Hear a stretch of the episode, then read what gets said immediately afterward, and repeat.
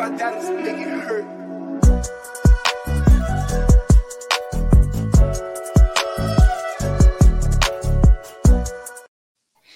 It's a deep cover podcast coming at you with the old school intro. I think I like that one better, actually, even than the new one.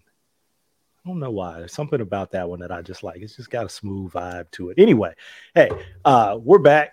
We're here to talk Ravens. You know, unfortunately, uh, we're talking after a loss. Um, like I tweeted a couple weeks ago, it's always more fun to podcast after a win. Not that it's not fun. It's it's always fun to talk to Chris and Kerry, no matter what. But you know, the, the the mood is just a little bit different after a loss. But that's all good. I mean, it's all part of it. So we're gonna talk about the Browns' loss. Uh, talk about some other things going on with the team in terms of injuries and stuff like that. You've probably heard some of that news, so we'll hit on some of that.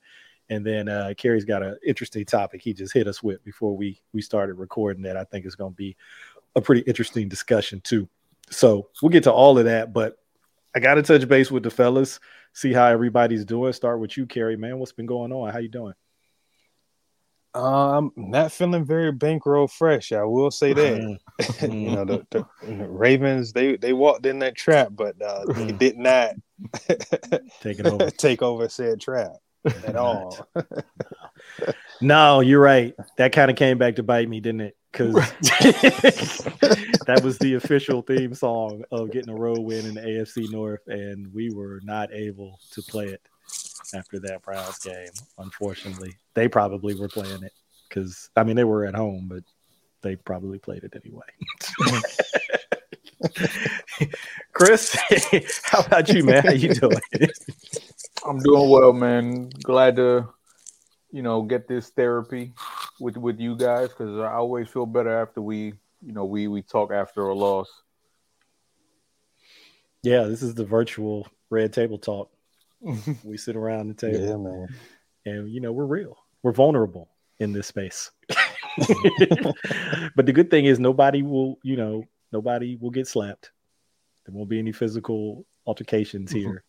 There could be some singing. I can't promise there won't be bad singing. That could happen. Um it just depends. But let's start right there with the browns loss. Uh a tough one for sure. When your defense holds a team to 13 points, you like to feel that you know you got an opportunity to to maybe come away with a win.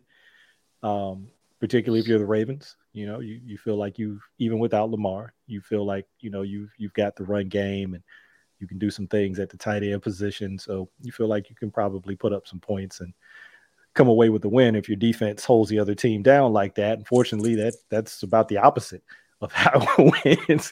Unfortunately, um, you know, obviously you had you know the missed field goal and the block field goal. You got to factor that in, but um, you know the offense had some opportunities and a couple red zone possessions and just weren't able to punch it in. Um, and you know it's a little bit of a broken record with that. I know we've kind of been saying that over the last couple of games, having these red zone opportunities, coming away with three instead of seven. Um, you know, it's a bummer for sure. But for me, uh, before I we go around, I, I actually came away after I watched uh, the All 22.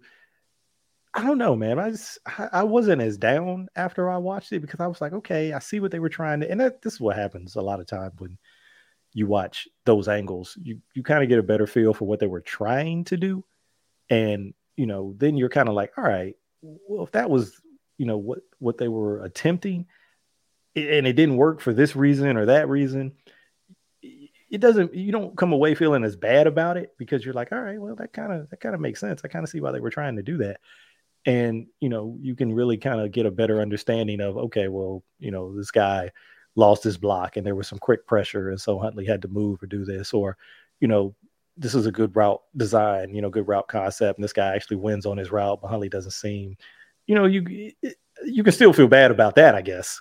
Where you're like, oh, you probably should have should have made some of these plays.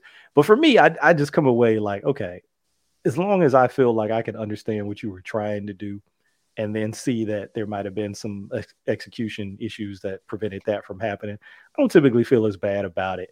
And then I guess just in general, you know, I'm a I'm a glass half full kind of person in general. So I'm just looking at it like, okay, that sucked that they weren't able to win that game. But you got three games left with a chance to win the division. So I'm like, let's go. You know, I'm not gonna get all wrapped up in the other stuff. I'm just like, you got three games left and an opportunity to win this division. It's time to go. Okay, it's you, you in a race right now. It's time to get it. So I come away a little bit different, probably than than a lot of people um, from it. But Kerry, I'll, I'll come to you next just to get your feel on general thoughts from the game and uh, you know how, how you you felt about it afterwards. Yeah, like you say, man, once you go back and watch the all 22, it's never as bad as you think it is, you know, live. Um, and I think that's something that you've always pointed out, you know, it's never as bad as you think it is, never as good as you think it is. You know, it's, you know, it's always, you know, that balance there. Um, but watching it, you know, I watch more of the offense, just trying to get a feel for what the disconnects were. Um, you know, obviously you only scored three points, like there's issues there. So looking at it, and I just come away with the same kind of takeaways that I usually always have. Like watching this run game, watching the the, the plays that are called, it's kind of like uh, like watching a um AND1 mixtape, like just fire run after fire run. Like he's able to put some stuff together in the run game that is, you know, pretty impressive. You can tell like the um the I'm trying to see how I want to go about this. The the the thoughtfulness of it, you know, the uh, accounting for certain things, the adjustments that are made. You see all of that within the run game, and I just wish it carried over to the passing game. I wish it married in a better fashion because maybe like the first play, um, the very first play of, of, of the game was like condensed set you know, you got Oliver in there, you got Ricard in there, it's play action pass, uh, you know, bunch of really shallow routes. And it's like it's almost like what your attempt was. Like I, I can I can see I can see the thought mm-hmm. process behind it, but even the thought process, if it works to its highest degree, is that even good enough? when you're talking about you're targeting somebody that's not really going to give you that much of an advantage to begin with. So it's kind of like some of those some of those plays and some of those situations and some of those formations. It's kind of like, yeah, I see what you're trying to do, but it's almost like, what's the point if the outcome, if the high end outcome is so limited? And so that can be a bit frustrating. You know, you still see some of the same things with, um, you know, just a lot of bunched up routes at times. Now there were other times where guys I, I felt like got open and and and Huntley just kind of broke down a little too quickly, so couldn't kind of get to that read. There were other times where I think things came open where if the protection just holds up a beat longer, maybe you see a couple plays um, downfield, but it's just still too much of that um, just disconnect in the passing game for me. Like I, I, think about the 49ers and what they're doing right now with Brock um, Purdy. And, you know, it's not anything where he's not setting the world on fire. But when you watch them play, the run game and the passing game is married. There's a cohesion there that you know you can clearly see what they're trying to accomplish. Um, they're not asking receivers to win in isolation, especially when you're talking about the group of receivers that the Ravens have with the injuries and with you know some of the things that happen. Um, you know, as far as maybe not addressing it to the full extent in the off season, um, and some developmental stuff which we'll get into. Um, you know, San Francisco, they're not asking their guys to do that.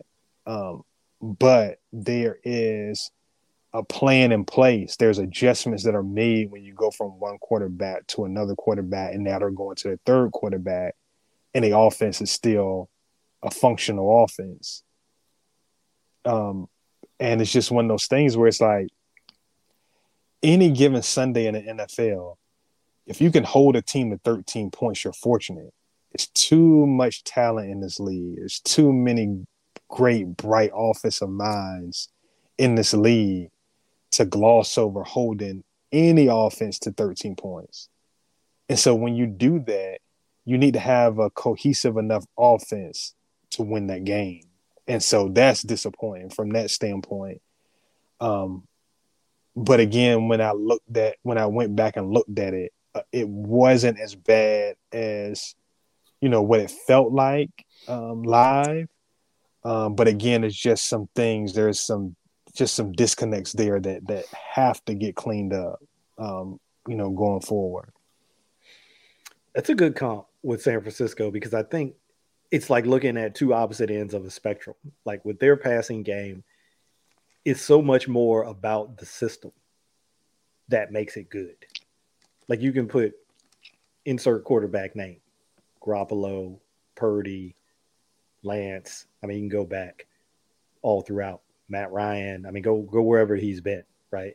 And it's so much about the system. Now, the individual guy can elevate the system, you know, based on his unique skill set, but the system is what generally makes that passing game good. Whereas with Greg Roman, aside from a handful of concepts, I think he's got th- maybe three to four things that I'm like, okay, that's good stuff. That's what gets guys open, the design aside from those three or four concepts, it's been so much more about Lamar making the passing game good.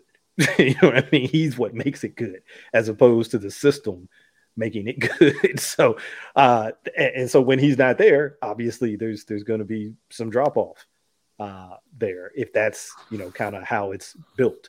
It's built around the quarterback having to make it good, as opposed to the the system, the scheme itself making it good so you know we talked about this a little bit maybe a couple of shows ago where i'm like hey you got those those core you know maybe three to four concepts that really are kind of good.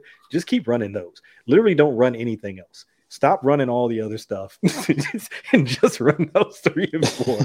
You can get to them a bunch of different ways and they do it. People people probably know what they are without even me getting like all super nerdy and trying to use like the terminology right? The little sail concept where they got a wide receiver running deep and then a tight end, Julie Andrews coming underneath that, breaking out, and then a little guy in the flat, shallow underneath where Andrews is. So it's kind of like a three level kind of thing. They run that really well, and they typically get somebody open on that all the time. All right, so let's keep running that. The other thing where you got the two vertical routes, it's like two double posts and then a little deep over coming underneath the post. They run that very well. Let's keep running that. Uh, and we can get to it in a bunch of different ways. And then, of course, four verticals because I think Lamar just throws those inside seams really well. Let's just run that. We we get to that a whole bunch of different ways. So there's like three or four things that I think they do really well, where the design of those things is what gets people open, and then Lamar can, of course, elevate that because he can do things to extend plays and get coverage and people to react to him that open different things up. So I think they can do it, but he likes to get cute. I mean, I think that's just the bottom line. He likes to get cute. Uh, my co-host on the Fire Zone, Denar Melton, always says he's got to be the smartest guy in the room talking about Greg Roman. so, uh, you know, that can get you in some trouble uh, if, if, if that's your approach, and that you got to just be, you know, a little too cute with it, and you know, hey, we're we're gonna really scheme this up, right? Nobody's gonna see this coming. And sometimes it looks good, right? Like that little shovel pass to Justice Hill on third and long. Okay, hey, I like that. I like that. Nobody did see that coming. Normally, you kind of see that shovel pass with like the Chiefs. They're down on the goal line, real tight in there. Man, we're gonna do this from third and long. It worked out. But then, like some of the other stuff that you were talking about, the kind of condensed formations, yeah, you're running play action. So you're showing run with the formation and everything, but then you're going to run play action. So I get it. Like you said, I get it. Conceptually, I right. get what you're trying to do. But what's the ceiling of that, even if it works? If guys are running like little, you know, 10 yard curls, I mean, if you're just saying, hey, we're just trying to get like a little eight to 10 yard play on first down, all right. I, I guess I get that too. Um, but like don't you you you want to have something baked into that where there's an opportunity for more, right? If that's the only thing that we can do, okay, it's first down. That'd be a nice gain on first down for sure. But I know uh, JT O'Sullivan talks about this all the time. He always wants at least one route that's running towards the end zone. like the goal is to score. so on a pass play, I always, preferably, I like all the routes going towards the end zone, but I always want at least one that's going towards the end zone. All these little like you know sit down curls and you know little shallow crosses and then stop hook it up when you get to a certain point. And he's like, okay, that's fine and well because I get it's attacking zone and and trying to do things like that. But if the goal is to score, you want something going towards the end zone.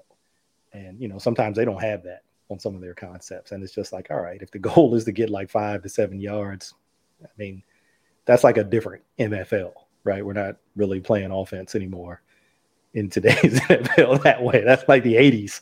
You know, we're kind of playing offense that way. We're really trying to do it that way anymore. I mean, you can, but you're probably not going to compete with, you know, some of the higher powered offenses if, if that's, you know, how you're trying to go about it. Um, Chris, let me come to you, get your thoughts on this game because I know that uh, this was another frustrating one uh, for you to kind of just have to sit and watch the uh, ineptitude uh, on offense at times. Yeah, I mean, it just uh, it felt like it was a wasted opportunity of a probably one of the best uh, run blocking games that we've seen from this offensive line. Like just as a whole group, like the yeah. the, the way that they performed up front, it was beautiful, and it, it was it, it kind of looked like 2019 Ravens mm-hmm. the way that they were dominating and, and whooping the Browns' defensive line and their front seven, and to rush for almost 200 yards and not walk away with one touchdown. That was just like that's super frustrating. Uh, you see J.K.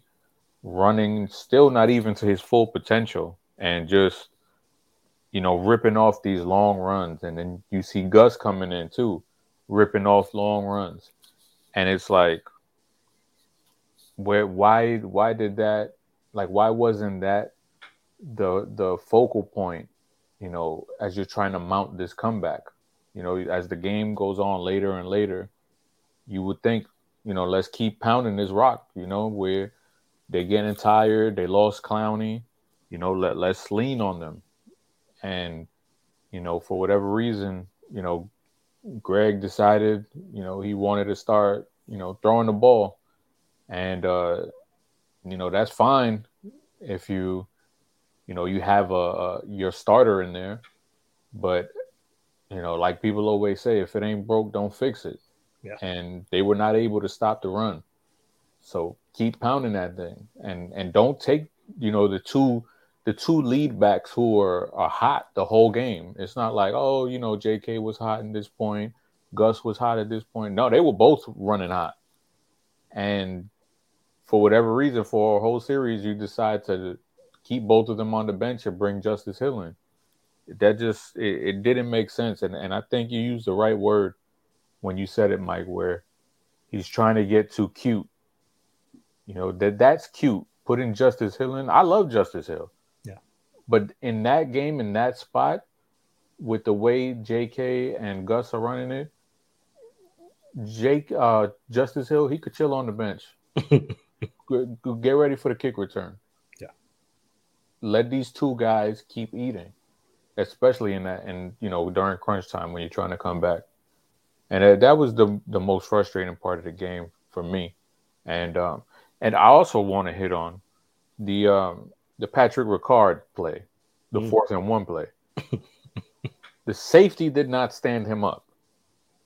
He got hit by Deion Jones and the safety it was two dudes because I see people say, "Oh, you know, the fullback got stood up by a little safety." He got hit by both dudes, Deion Jones and um, 43. I forget his name. The dude that was on the Rams. Johnson. Yes, Johnson. Yeah, John Johnson. Um, yeah, they both hit him, so that's why he got stonewalled. Not making an excuse for him, but it wasn't a little safety that stonewalled him. Um, but yeah, I mean, even in that situation, like I, I understand, you know, while Gus was out, if you use Ricard in that situation. But to me, when you have Gus, that's him all day. Yep. You know, that's that's Gus. Gus doesn't go backwards. Nope. Gus is Gus is always falling forward. And to me, that in that spot, you get too cute where you give it to Ricard. It's like, no, just you know, bread and butter, meat and potatoes. Like, you know, I understand the fullback is, you know, a meat and potatoes kind of guy, but let him block, let Gus do what he does. And it just, like you said, Mike, it was just trying to be too cute, and uh, it, it was it was a frustrating one, that's for sure. Yeah, I think that's just the theme at times when they struggle on offense, and it's it, it it's about some of the calls. You know, sometimes it's about the players. I mean, we got to be real about that. You know, sometimes it's it's players not executing, but when it's about the calls, that's kind of the theme where it's like you're just you're outsmarting yourself. You're not outsmarting the defense. You're outsmarting yourself mm-hmm. with some of these calls.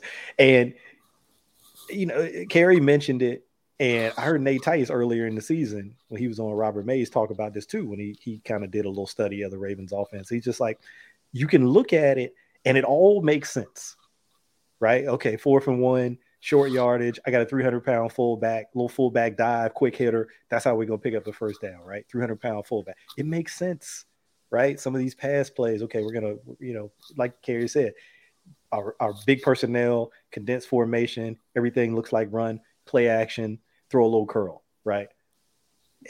First down, get get a drive starter, get a you know play start. It, it all makes sense.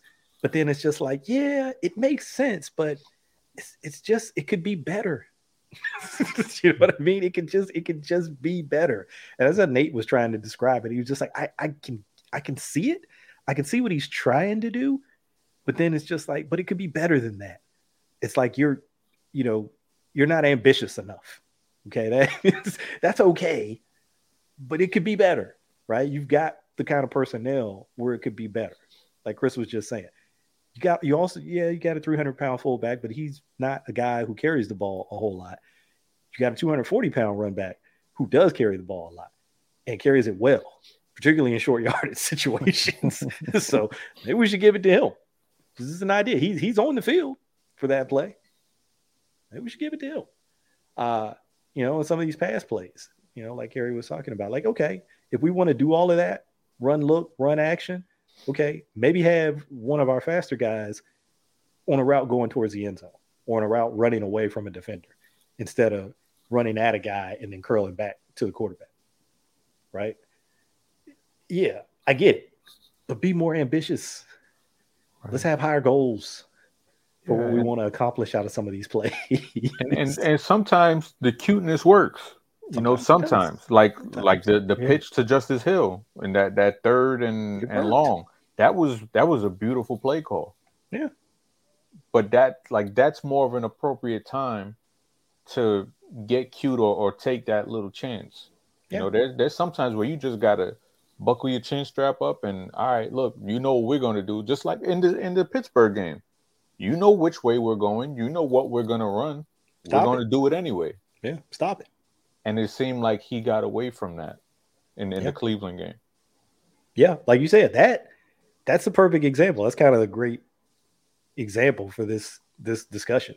The Justice Hill play, yeah, it's third and 14. Of course, nobody's expecting that on third and 14. People are expecting you to drop back and throw the ball, or maybe you're going to throw a screen or run a draw.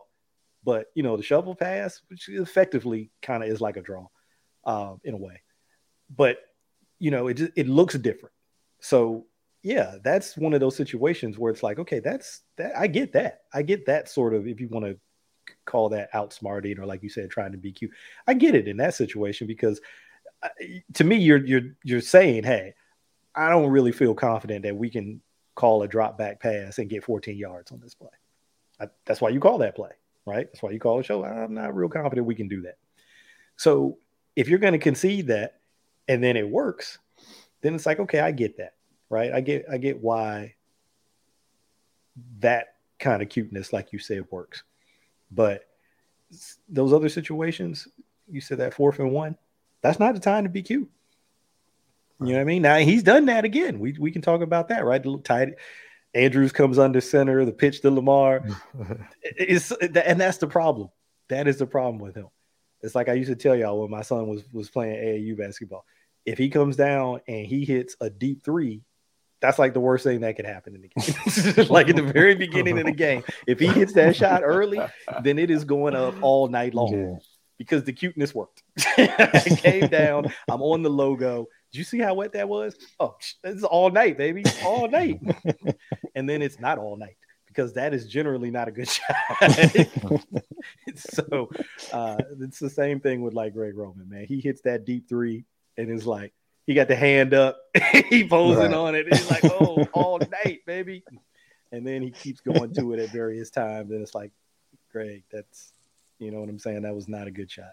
Okay, got lucky. I'm glad it went in, but that was not a good shot. So maybe that's a good analogy. We need Greg to take good shots. You know, as a play caller, we need him to take good shots, right? Don't don't. Some of these shots that he's taking, they're questionable, right? Let's come down. Let's get somebody a good look we don't have to do some of these things that we're doing. There's a time and a place for it. Don't get me wrong. There's a time and a place for it. But he seems to have a difficult time with kind of honing that in. When is the appropriate time and when is the appropriate place for it? Right. It's kind of like I'm just going to do it when I feel like doing it. Or again, it's that, you know, outsmarting. Okay, they're never going to see this coming. They're not going to expect me to do this in that situation. Don't worry so much about what they expect do what you do. Mm-hmm. Do yeah. what the team does well. And, sometimes it's a good reason that they don't expect it because it's the wrong damn decision. yeah, that's why it's not a surprise because everybody's like, "This is garbage." Why is it? Why would he? Why would he? Why did he hand it off to this 240 pound dude who's been ripping off 10, 15 yard runs? So, yeah, I don't know, man. Some of it is just like it's almost like other parts of the game where you just have to live with certain kinds of decision making. I mean, I think it's the same way with play callers sometimes. Sometimes you just got to live with some of the decisions that they make. And that's okay though when it doesn't become like a prevalent thing, like something that that happens consistently in, you know, throughout games and over the course of games. It's going to happen. You know, sometimes look, the defense is out there, they get paid too and the play the players and the play caller over there, you know, they they make money too. So sometimes they're just going to get the better of you on a play call. But I don't know. I think we all feel like the way things were clicking for the run game in that particular game, like there was probably some opportunities um, that they left out there. You know, Chris talked about that drive with Justice Hill, and like I said, I I I would tell anybody that is a very fair drive to criticize. Um, the stuff that people were saying just more in general though about how oh, they only ran the ball one time in the fourth quarter. I'm like well it was really only one possession. It's that possession that chris brought up. And like i said that is totally fair because it was like 10 11 minutes left in the fourth quarter. You're down by 10 you're running the ball well. You could definitely call runs on that right? The possession after that there's only four minutes roughly four minutes and some change left. You're down by 10 you're probably not running the ball in that situation. And the possession before that actually started at the end of the third quarter and you got two plays into the fourth quarter, one of those plays was a run, the only run in the fourth quarter, that run to Gus, and the other play was a third and six to Mark Andrews that was incomplete. So you really had those three possessions in the fourth quarter. One of them that actually started in the third quarter and was only two plays into the fourth. One was a run. The other one was, I don't know, five or six play possession, no runs. That's the one that I think is very valid to criticize. And then the, the last one was, like I said, four minutes left down 10 you're going to drop back and throw the ball in that situation. So it can look like, okay, they had all these opportunities to run the ball in the fourth quarter and they didn't. It was that one possession. That doesn't make it any better because that was a very critical possession. You go and get seven on that possession. Now you're down three. Um, you know, that that probably you know has things looking a lot different as that game continues to play out. So I want to downplay it by saying, well, it was only one possession where he didn't call a run. It was a very important possession but it wasn't like he had three possessions where he could have called the run and he just chose not to call the run. It was it was that one, but that one um, could have made a difference in the game. So I don't want to I don't want to let him off the hook for that because that was kind of a, a head scratcher. He tried to explain it a little bit today at his media availability, and I still don't know that I can I can really get behind that because it was something like, well, there's a point in the game when you're down like that where you got to decide when you're kind of going to go into that mode and maybe I could have gone into it later, but I decided to go into it right then. But I probably should have done it later. It's easy to say that on a Monday. We get it. Everything is easier with hindsight. Um, but I can't imagine there weren't players, other coaches, you know, at that point in the game, kind of looking at each other and scratching their heads like, "Whoa, what are we doing here? Why why do we stop running the ball in this possession?" You know what I mean? It can't be like nobody else was thinking that, and possibly even suggesting maybe we should continue to run the ball. Uh, but it is what it is. And you hope that the same way that players go through different things and learn from different things in games, you hope coaches can too. You would say, okay, he's been doing this a long time. He should know better by now. But people are always growing. You know, they say when you're green, you grow. When you're, what is it? When you're when you're ripe, you rot. Uh, mm-hmm. So you're always yeah. still growing, and uh, hopefully that never stops. Hopefully you don't get to the point where it's always about like, well, you should know better. Okay, well now you're ripe, and you're not growing anymore if you should always if the answer is you should always know better hopefully he's always continuing to grow and maybe he'll take that from from this game that when the run game is cooking like that you know don't don't let the team don't let the defense off the hook by going away from it um we didn't talk a lot a whole lot about the defense uh i guess i did that on the other show with Denard but i thought they played very solidly once again you know they had a couple plays here and there um they had that one drive really, and uh, where they scored a touchdown, and it was almost a drive that didn't happen because uh, you know Justin Houston. I don't know if it was a sack. I think Watson had maybe gotten past the line of scrimmage. It was maybe going to get a yard or two, but he was going to be short on third down, and they were going to be stopped. And uh, he got called for uh, a face mask, and it was a face mask. He got he did get his hand up high. Uh, but then they they proceed to you know hit a couple plays, a couple runs, a couple passes, and they ended up getting a touchdown there at the end. Um, Patrick Queen kind of gets out of position a little bit on uh, DPJ. But other than that, it was a pretty solid performance, you know, from them as usual, um, as we've seen as of late.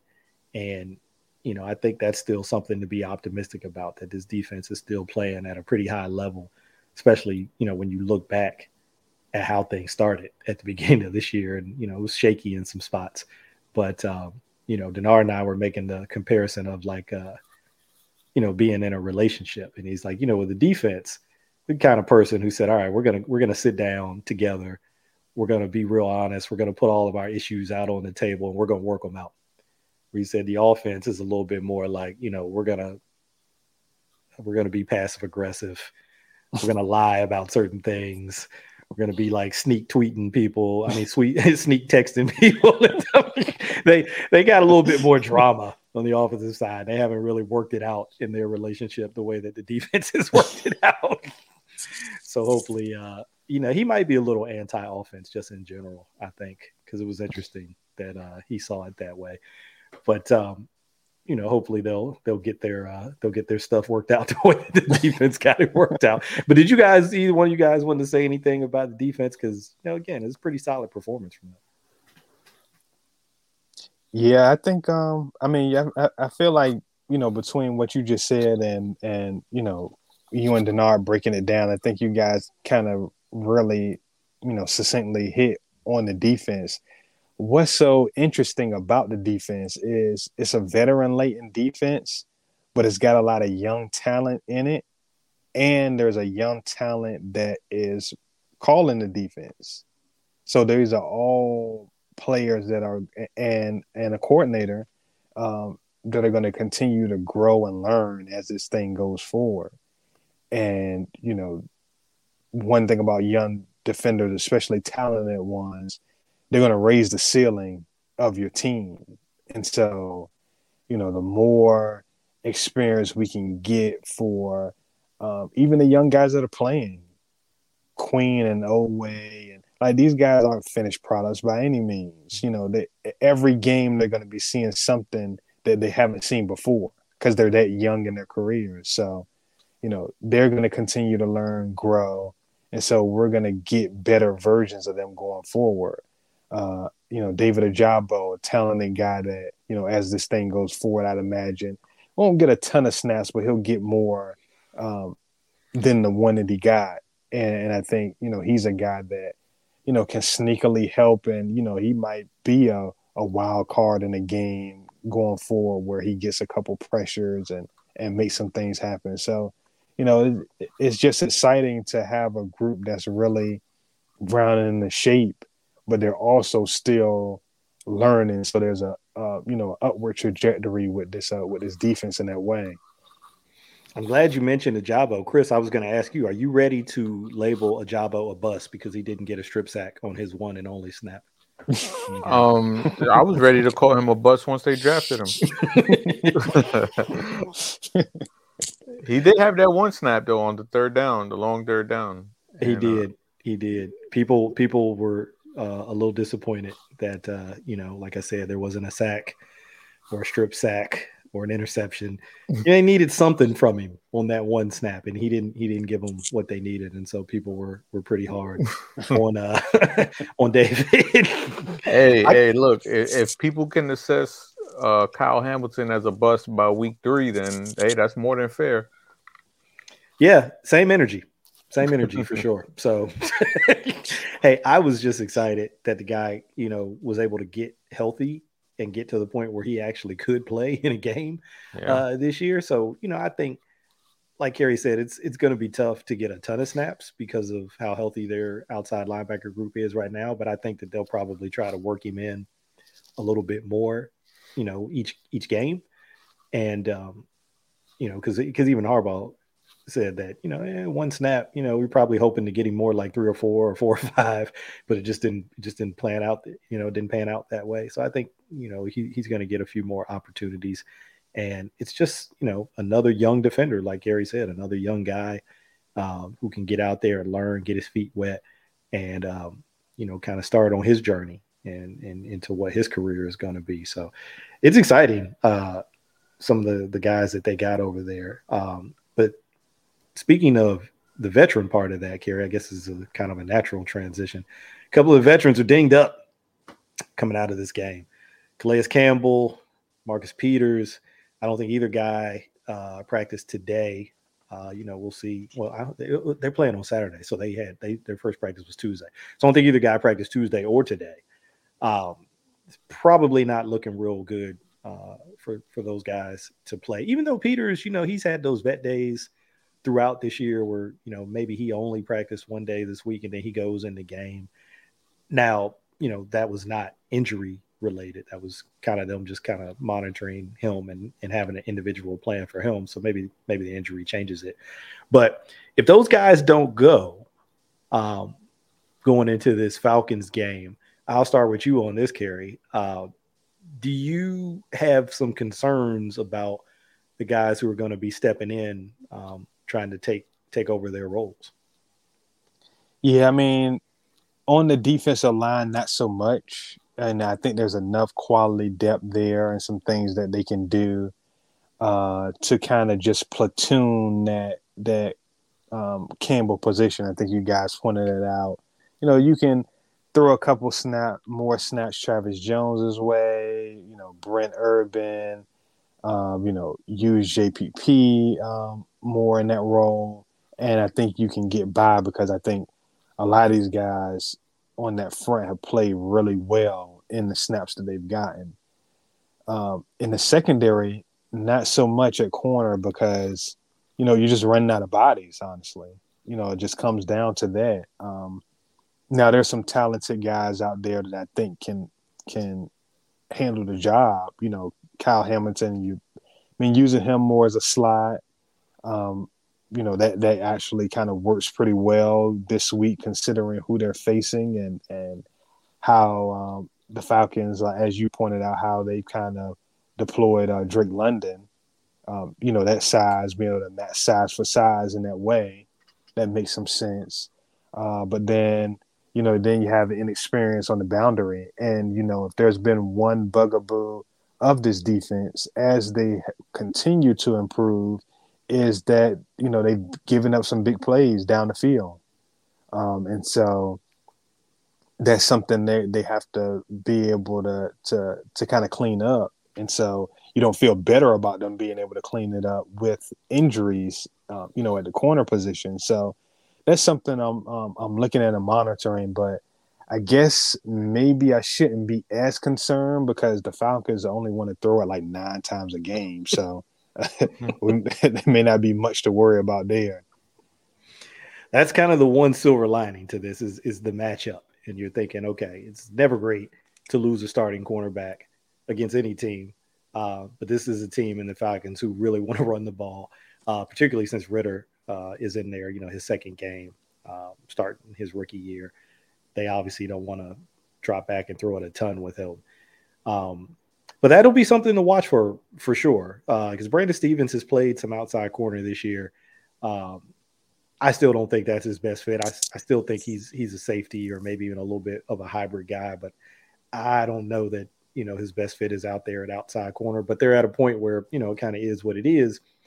So you'll have to keep an eye on that. And then, you know, like Denard always points out to me, anytime that you have guys who've got to step in, then you've always got to kind of be alert for communication issues because now you've got guys who, yeah, Stephens has played this year for sure.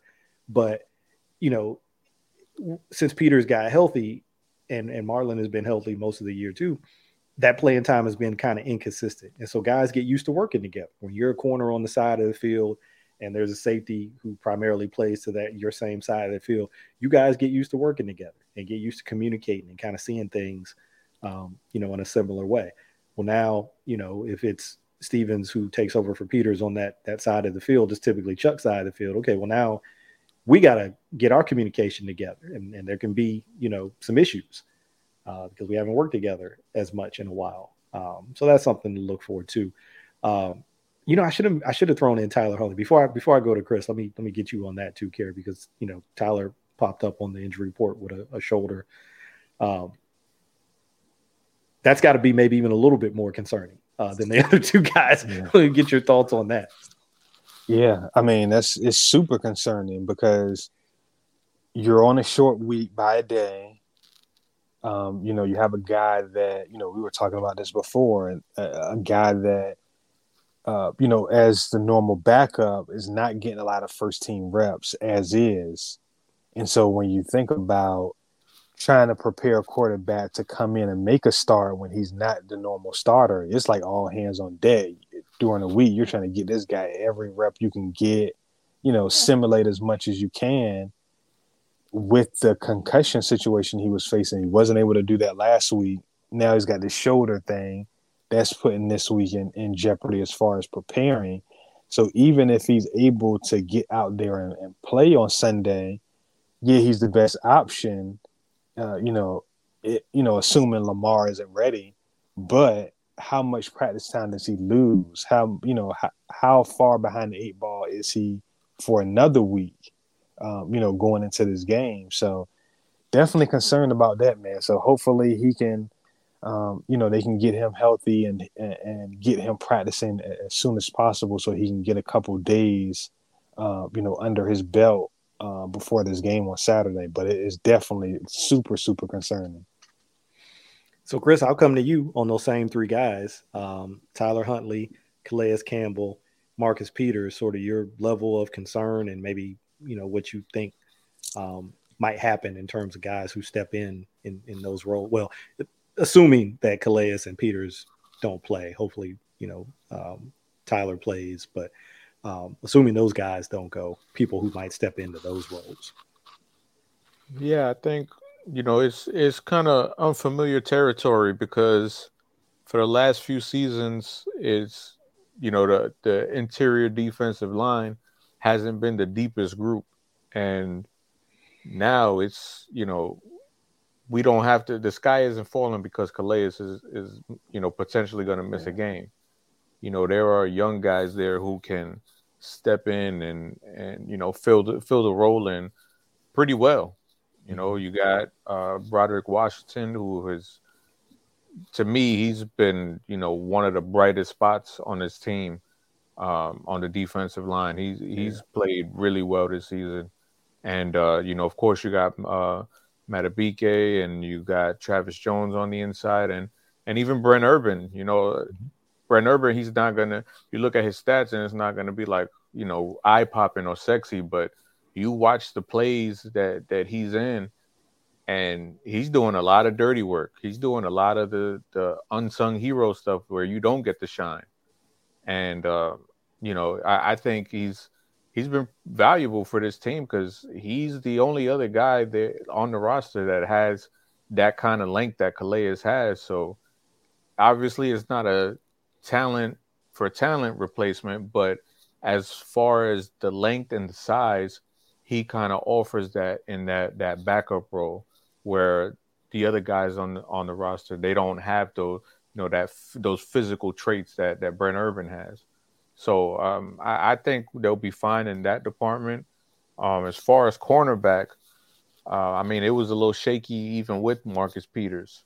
So, you know, now you got Brandon Stephens, who looks like he's going to be the guy up. Um, Kyle Hamilton played, a, you know, played some in the slot uh, against the Browns. So, you know, he he's going to be a guy who who probably be in coverage more in the slot. Um, Pepe, who's been inactive, he'll probably be up. And, uh, you know, they got Seymour, who's been special teams ace for them. Uh, he he might get some looks. Uh, hopefully not, because then that means somebody is either playing poorly or got hurt. So hopefully we don't get to to see more. But um, yeah, that was a, a, a bit more concerning. But you know, hopefully these young dudes can rise to the occasion because um, I know Brandon Stephens he gets a, a lot of hate, but I think he's a guy that's still learning the position, and a lot of those plays where he's beat, he's like just beat. Yeah, it's not like he's flat out getting his ass whooped and he's has no clue where the receiver is or where the ball is. I, I think uh, a lot of those plays when you watch them, he's he's right there. He's just not making those plays yet. And I think the more reps that he gets, the more on the job training he gets, the better he'll be. And because those close ones, those will be passes defended. You know, as well, that's what you hope the progression will be. So I, I have faith in him. Um, and you know, Pepe, you know, he's just a, a young guy. You know, got a few bumps in here and there, but I think I think Pepe will be fine, you know. And like I said with Stephens, you know, the more reps, the more on-the-job training they get. It, to me, like that's what you want. You want these guys to to get in these reps, and you know, especially in a game like this where they won't be going up against a Jaylen Waddle or Tyreek Hill. You know, not not to you know dump on the on the Falcons, but they don't. They're not known for having the best wide receiver core, so in a game like this, uh, I think it's an ideal spot where if you're to have one of your starting cornerbacks missing, this would be the game that you will want it to happen for. Um, and as far as Tyler, Tyler's concerned, um, hopefully he can play. He was limited today with that shoulder injury. Um, I, I hope he can play. I hope he he looks more like himself and he's comfortable because uh, against the Browns, it, it just seemed like he was everything was sped up in his head. And I don't know if that had to do with the, the concussion that he had or, you know, playing not to get hurt. But um it, it just he didn't look like himself. It, it, looked like everything was just going faster, like way faster than, you know, than it actually was. So um hopefully Tyler's all right and uh, he'll be able to, you know, look more like the Tyler Huntley that we know. You know, the guy who protects the ball, the guy who makes good decisions. Uh, that that Tyler Huntley, because I don't think that one was was the one that was playing against the Browns on Saturday. No, something definitely looked a little bit off, and you know, maybe not having um, the ability to participate fully in practice because he was working his way through the concussion protocol probably played a part. It's hard to imagine it didn't. Um, before we move away from that, I, I, don't know that these guys would factor in, uh, in into some of those roles that we're talking about, but just some guys that you know who are at least in the mix, you know, and you never know how it shakes out. ArDarius, I don't know. I always forget about ArDarius. Uh, right. but you know he's he's a guy who could get called up. You know, you figure Brandon Stephens is probably going to get the first um, first crack at, at playing outside, but then you know it's a domino effect when you one guy's got to come in and play a role that he hasn't been playing, well then now you need depth behind him as well. So maybe one of these other guys is up as a depth type player, not necessarily because they're going to come in and play for Marcus Peters or for Calais Campbell. Same thing with like a uh, Isaiah Mack. Not that they're going to maybe come in, but maybe they're going to be depth behind some of the other guys who have to take over uh, those steps. And then Bopete Keyes. I just wanted to say Bopete.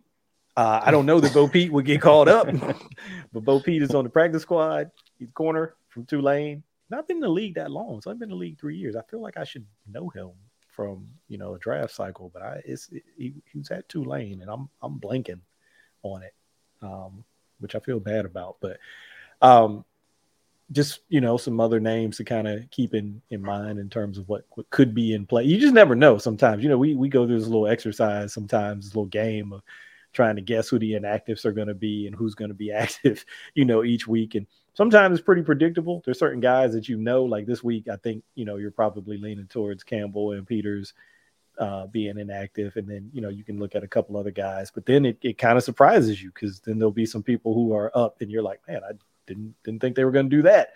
Uh, so that's why I'm throwing out those names. People may be like, nah, those guys aren't in the mix. Hey, I don't know. You just never know from week to week with John right. Harbaugh uh, who, who's going to be in the mix and who isn't. Um, anything else we want to hit on from the Browns game? We've actually kind of touched on the Falcons game a little bit too. I know we want to get to the topic Kerry brought up, so I just wanted to put a last call out there. You know, final call at the end of the bar. Uh, wanted to, to hit on anything else there before we move on to that topic. Last no, call at the bar. nah, I think I'm good. We'll, we'll just stay. We'll, we'll stay down there. We'll stay down there at the end. Um, so Kerry, I'll, I'll let you introduce the topic because I know it's it's related to uh, the wide receiver position for the Ravens and you know some of the players that they've selected there, and kind of you know how do we how do we view where these guys are at their career in you know at this point in their careers in terms of you know kind of what the production has been versus maybe what the expectations might have been when they were selected. I don't know if I'm tracking with that or not, but uh, I'll kick it to you. yeah, man. I just it, it, something I got kind of thinking about um, with the uh, you know the young receivers that are on this team that they've selected, uh, and you know specifically um, Tylan Wallace, Devin Duvernay, uh, James Proche. And I just thought about it. I'm like, I, I went back and looked at the draft classes. So I looked at who was selected around when they were selected. And then I just thought about some of the teams with the reputation around the league. Uh, you know, maybe the Steelers, Packers, or you can extend this to any um, kind of team and offense right now that, that has things rolling that are playing well, that have receivers that are playing well. And I, I look at it and I think if Tylan Wallace was drafted where he was drafted, and if he was drafted by the Steelers, you know, Devin Duvernay, the same thing. These guys were drafted in the exact same spot. Um, people wouldn't bat an eye, in my opinion. And honestly, they didn't bat an eye when these guys were drafted by the Ravens. I, I didn't hear any um, criticism of any of these picks. And then we kind of get into this situation that we get in uh, that we're in now with the position, and these guys haven't been productive, and I hear like complaints about the pick, and to me, it just um, highlights how much we don't hold accountable the developmental piece of it. You know, we're not holding these coaches accountable for developing a player, having a developmental plan, um, and you know going through that whole process before we label somebody a bust or label somebody a miss. Um, you know, it, it, just it's mind-boggling to me that we don't really hold these franchises accountable for um, what happens after a player gets drafted we've seen it time and time again. A guy starts in one place, gets to another situation, and you know, he all of a sudden starts to become productive. Well, that that probably has something to do with how he's being coached, how he's being developed. What kind of plan do we have in place to um, ensure that this guy is is in a position to produce? Like I was, we were talking before the show, and I'm like, um, Demarcus Robinson has been a good signing. You know, he's done some good things for the Ravens. They should have never been in position to have to sign him when they did. You know, you have young, talented guys on this roster that just, you know, have been ill managed. You know, you see a guy like Tylan Wallace, the production he was able to put forth at a young age, at you know, in his career in college. Um, Devin Duvernay, we we talked about this on multiple pods, it, and it's not just the the the scheme touch stuff, the stuff in space. He's made contested catches, you know, this year. You know, he's been productive as a as a player. Uh, James Proche is another one. Um, you know, he's a, a, a guy that I think um, could be used um, more effectively. You know, he's a guy that I think has as strong hands, is has has learned to play more forceful. You know, he's not gonna run run by you, run away from you necessarily, but again, what's the developmental plan for these guys? You know, they either don't get reps or then when they do get reps is okay, I'm gonna stick you out here in isolation and not give you much help at all or much leeway to do much of anything now you have to you have to figure out a way to win. What's the developmental plan? Like what what is leading up to these guys getting into these games and not being able to to, to find this production? And I, I don't think it's fair to just put it on them. You know when we talk about uh, execution it's not just execution from from the players you know it's the the coaches have to put players in position to be able to execute on sundays. So you know when you hear a greg roman say oh well you know it's just a thing off here or a thing off there you know we just got to execute better. I'm not saying he's blaming it on the players or whatever i'm sure he's taking accountability for it in that but i think when people see that they look at it as like, oh well, he's pressing the right buttons. Guys are are just not executing. Well, why aren't they executing? you know, and you know, somebody has to be held accountable to that uh, it, because if you have a whole offense full of players and nobody's executing properly enough for them to be able to score more than three points on a let's let's call it what it is on a pretty bad Browns defense, I can't go and switch out the 24, 25 players I have on offense to get new ones this week to to uh, finally find some way to execute.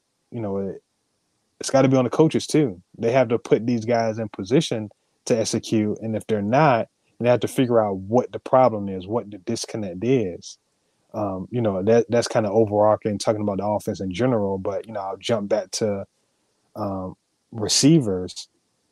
You know these guys like we were joking before like Tylan Wallace wasn't drafted to be this great gunner. Like that wasn't their it wasn't their vision for him.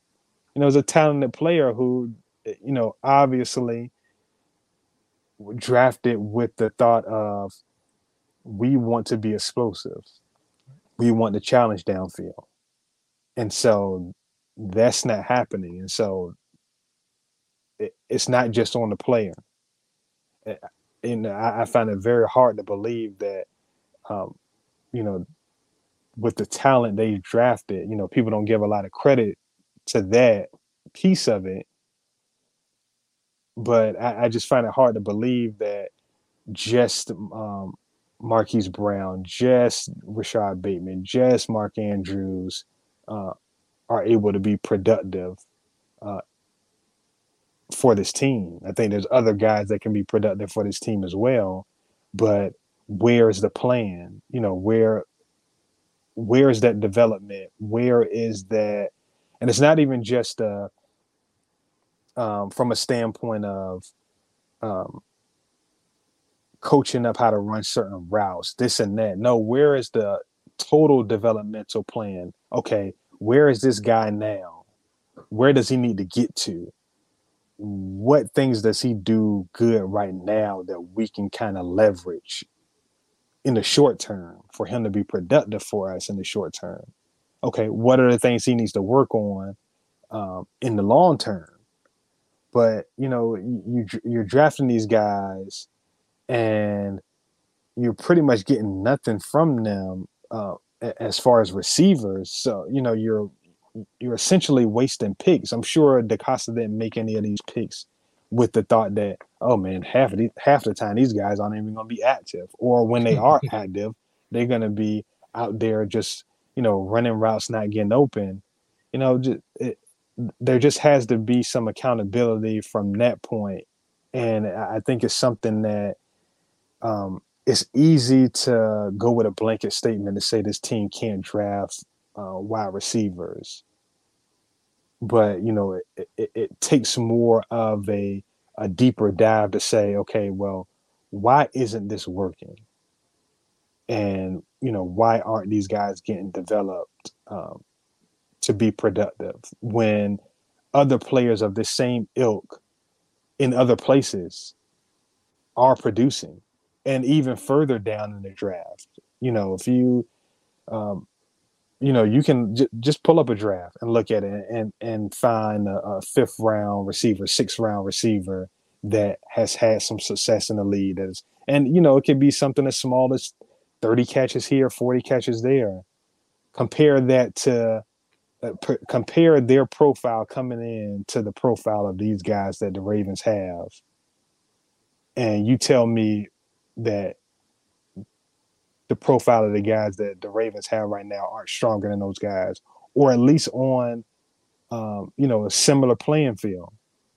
So you know that's something that that that has to be answered, and I think that's something that um, the Ravens need to really, really take a hard look at that. You know, this off season and find out where that disconnect is, and and fix it because this is not something that is going to be sustainable, um, you know, going forward, regardless of who the coach is, um, you know, OC, whatever it is, they have to get on the same page. They have to figure this piece of it out because, you know, coming down to the stretch of the season and, you know, you're having to claim a Sammy Watkins, which I mean, they were pretty fortunate to get a guy that knows the system that was pretty much on a close to vet minimum deal this late in the season. You know, they were fortunate, sadly, but it, it shouldn't even be to the point where this is something they necessarily have to do because they've invested resources in in the position in draft capital and you know because of coaching because of development these guys aren't aren't panning out at this point so, Chris, I want to come to you next. I, I have some some thoughts of my own on this, but obviously, you watch a ton of prospects uh, for the the draft evaluations that you do every year, and I know you watch these guys that we're talking about in particular because we our little you know chat and whether it's just me, you, and Kerry, or even that bigger chat, we all talked about these guys, and I know that that couldn't have been your projection or your evaluation of these guys, like what you've seen to this point. No, definitely not. I didn't have uh, Tylan Wallace being a gunner, uh, you know, for his, the first two years of his NFL career. Um, and uh, Duvernay, you know, same thing with him. Uh, prior to this year, you know, his, his opportunities were, were few and far between. And earlier this season, we saw him getting more looks and converting those small opportunities that he had, and and he was maximizing those those uh those reps that he was getting, and then towards the middle and well now his end of the season, you know, it was back to what it was, you know, in prior years where he was an afterthought. There was no attempt to really get him involved. There was no attempt to put him in in situations where he can succeed. Like Kerry said, these dudes are just put out there and it's like, all right, win. You know, and you know, that's fine, you know, when you got uh DeAndre Hopkins, you know, when you have an established guy like that. But when you have young wide receivers, it, it has to be a bit different. Now, obviously, you want them to eventually learn how to win by themselves, win their one on one situations. I mean, obviously, that's what you want. But when you're not having the opportunities in a game, like, say, let's just use Detroit, for example, and Amon-Ra St. Brown. He's getting opportunities. You know, it's not like like you know Mike said earlier, where you bring Proche off the bench cold on a huge fourth down play, and the ball is going to you, and that's your opportunity. That's it. You know, Amon-Ra St. Brown. You know, he's getting targets like crazy. Now, let's say if you take Amon-Ra St. Brown out of that situation, and you plug in Devin Duvernay, how does Devin Duvernay's uh, numbers look? Do they look good, just as good? Do they look better? Are they slightly worse? I, I don't I don't think Duvernay's a bad wide receiver by any stretch. But it has been disappointing that the Ravens haven't been able to capitalize on a player who has flash talent in more ways than one. You know, he he's shown he's great in space when he has the ball in his hand. He's shown that he can win you know, in contested catch situations because he did it multiple times earlier this year. And then you just stop throwing the ball to him.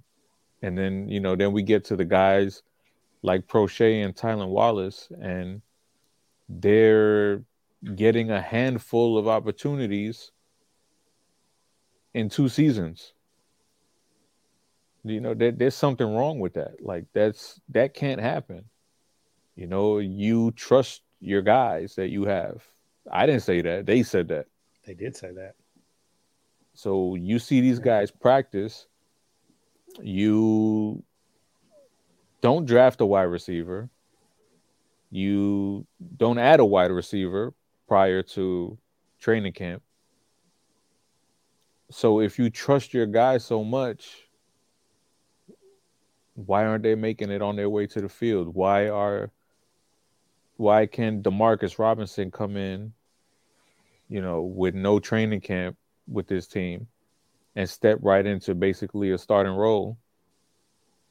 And then you see DeSean Jackson getting snaps over these dudes. And we know Sammy Watkins is going to walk right in and get some snaps too. Yeah. Oh, And yeah. if I see Andy Isabella on the field, I might kick my TV Mm.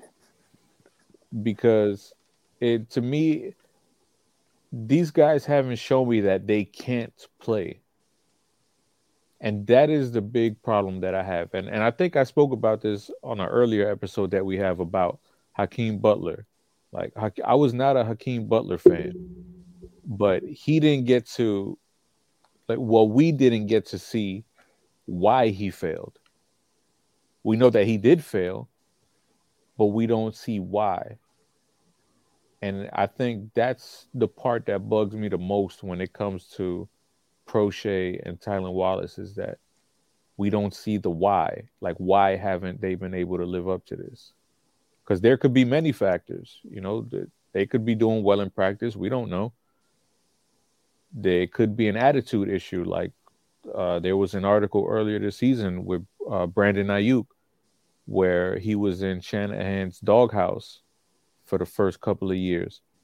And he had to, he admitted he needed to learn how to be a pro, practicing like a pro, taking care of his body like a pro, you know, being able to have the coach's trust. So th- there are many factors that go into it, but it seems like this is a reoccurring theme with the Ravens. And it's something that it, it has to be fixed. I mean, because at this point you're just wasting draft picks on wide receivers if you know you're drafting them and you're letting contracts run out and you never renew them because the guys don't do anything or you have a Hollywood situation where yeah, he's getting his numbers, but he's not having fun in this offense. You know, and you you brought it up earlier today, Mike, where it looks like the defensive side of the ball is having fun, but the offensive side isn't. No and joy. No joy. no joy. And I, I think that was the big. That's been the big difference since 2019. Is you don't see that the joy that that you saw in that magical MVP season. And um, you know, it hopefully they can change it. I think they have the coaches there because Keith Williams is, you know, a renowned uh, wide receiver coach.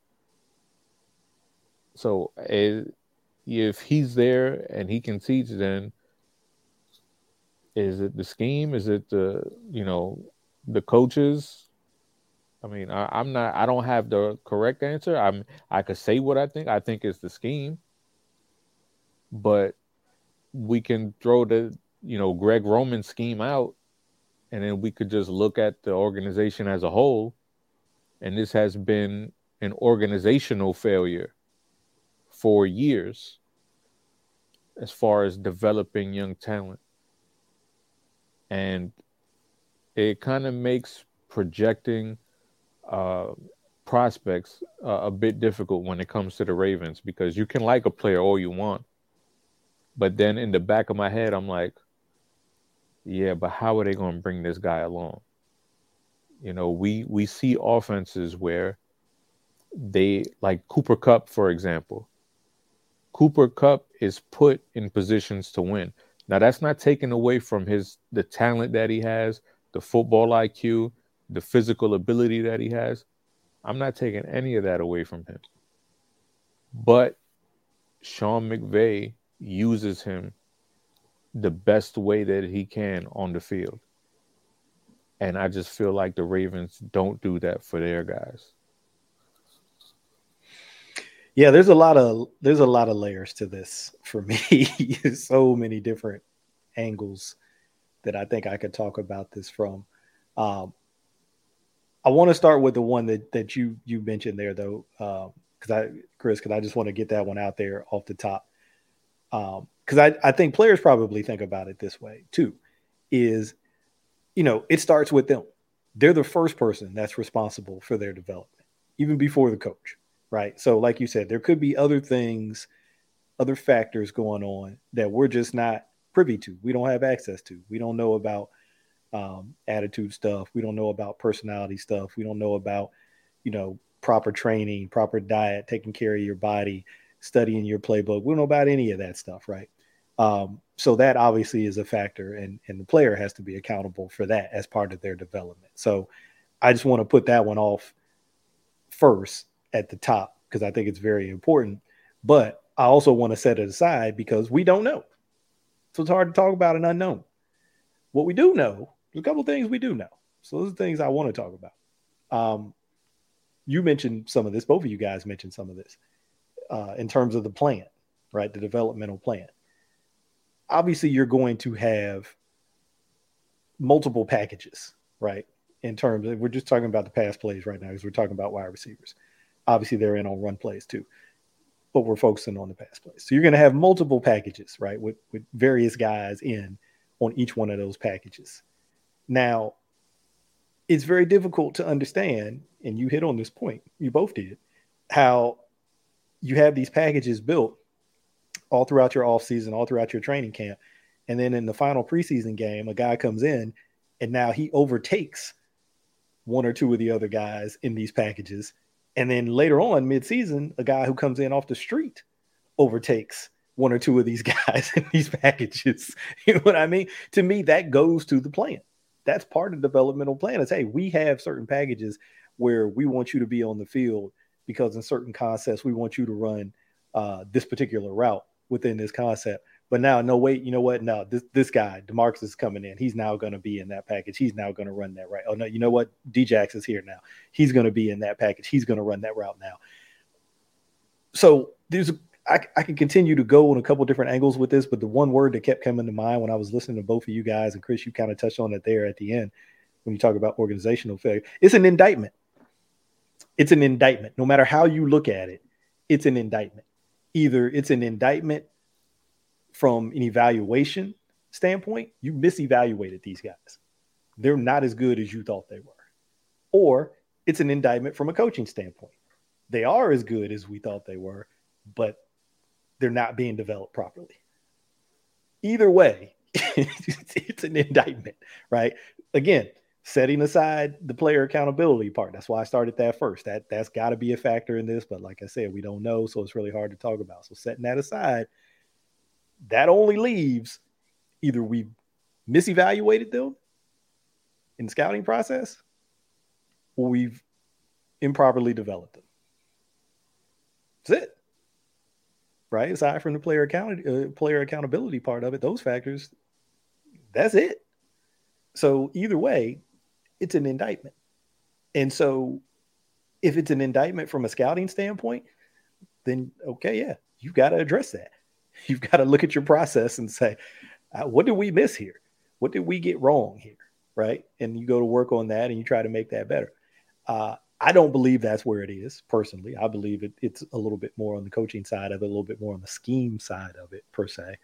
Um, like Chris said, where there's opportunity to give these guys. There, there's there's because I don't want to use it more than twice. Uh, you you have a chance to give these guys not just a different number of opportunities, but the quality of opportunity. Now, this is going to be bad because I'm going to bring up a person and people are going to say, well, that guy just was a bum. He couldn't play. Breshad Perriman. I don't think Breshad is a bum, number one. But I made this argument way back then. This is actually how I got hooked up with Ken McKusick because I was charting some of uh, his routes uh, when he was really struggling early on and shared it with Ken. He's like, Oh, I want you to come on the show and talk about this. You know, he's all into like nerdy charting projects and stuff. But that's how we first connected. But my thing was look at the quality of opportunities for Breshad Perriman. Look what they're using him to do everything's deep down the field, everything's vertical down the field. Can we get some routes underneath where he's moving away from defenders? He was another guy, different, different body type than Duvernay, but another guy who was linear, not a big change of direction guy, right? Very fast in a straight line. so to me, if you have a guy like that and you know that um, hard breaks, you know, those 90 degree type breaks or breaking where you're coming back to the ball are going to be difficult for him because he doesn't have, you know, the most fluid hips in the world and the, the best change of direction in the world. Well, let's get him on some routes where he's running away from people that are not only vertical. You can go across the field laterally and run away from people. you know what I mean? Slants. Break in at that angle, run away from people. Let's get him the ball in some of those situations. And then I think it was um, I'm blanking on his name, but you guys would know the guy who does uh, reception perception, Matt Harmon. Even he talked about it at one point, and it was broader than Breshad Perriman. He was just kind of making a broader point about how this kind of speaks to Cooper Kupp. just moving wide receivers around, get them in the slot, as opposed to outside all the time, or getting them in motion, right? So they're motioning into the formation or they're motioning out of the formation and then run their route. Different things that you can do other than lining them up from a static on the ball position where people can just line up in front of them and get their hands on them. That was another thing about Breshad. Not very good getting off press, right? particularly early. So why are we going to put him at an X alignment where he's literally on the ball where a guy can just get his hands on him and jam him? How about we get him off the ball? How about we get him in motion before the snap? we do some things to improve the quality of his opportunities because that's another part of that. So you can talk about the two parts of that. There's the number of opportunities, which we've talked about, where guys just aren't getting snaps, but then there's also the quality of your opportunity, kind of to that Proche play. Well, if that's my one opportunity or my one one of my two opportunities in the game, uh, it's not a very high quality opportunity in that in that particular situation. Uh, can I get some different, uh, you know, different quality in terms of the opportunities where, you know, we talk about the easy button a lot with this offense. Like, you know, they don't really have a lot of easy buttons. Well, it's not because it's not because they don't have the easy buttons. They don't use the easy buttons. They're there. They run the same routes that everybody else runs. They run the same concepts that everybody else runs. You know, there's no there's no magical, you know, bullet to this with the passing game. But you you look, and I always point to Andy Reid, and I know that's unfair because he's got Patrick Mahomes. But even if you just look at the receivers, right? Take take before Mahomes is throwing the ball, and you look at some of the routes that they run and some of the ways that he gets his guys open.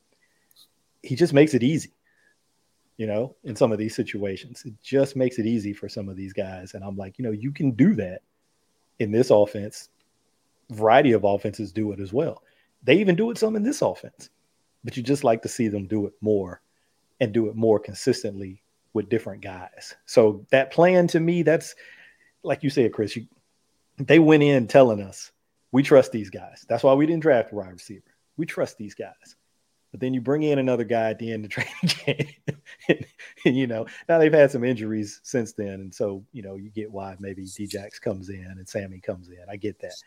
But if we trust these guys, then let's trust them with better quality opportunities not just the number of opportunities let's let's let's give them some more opportunities just in terms of number but let's also give them you know higher quality opportunities so everything doesn't have to be so damn hard for them you know what i mean? You like Kerry talked about all these isolation routes where it's just you versus another guy one-on-one and you just got to win. That's got to happen sometimes in the nfl we get that. There's certain situations where that's just how it is.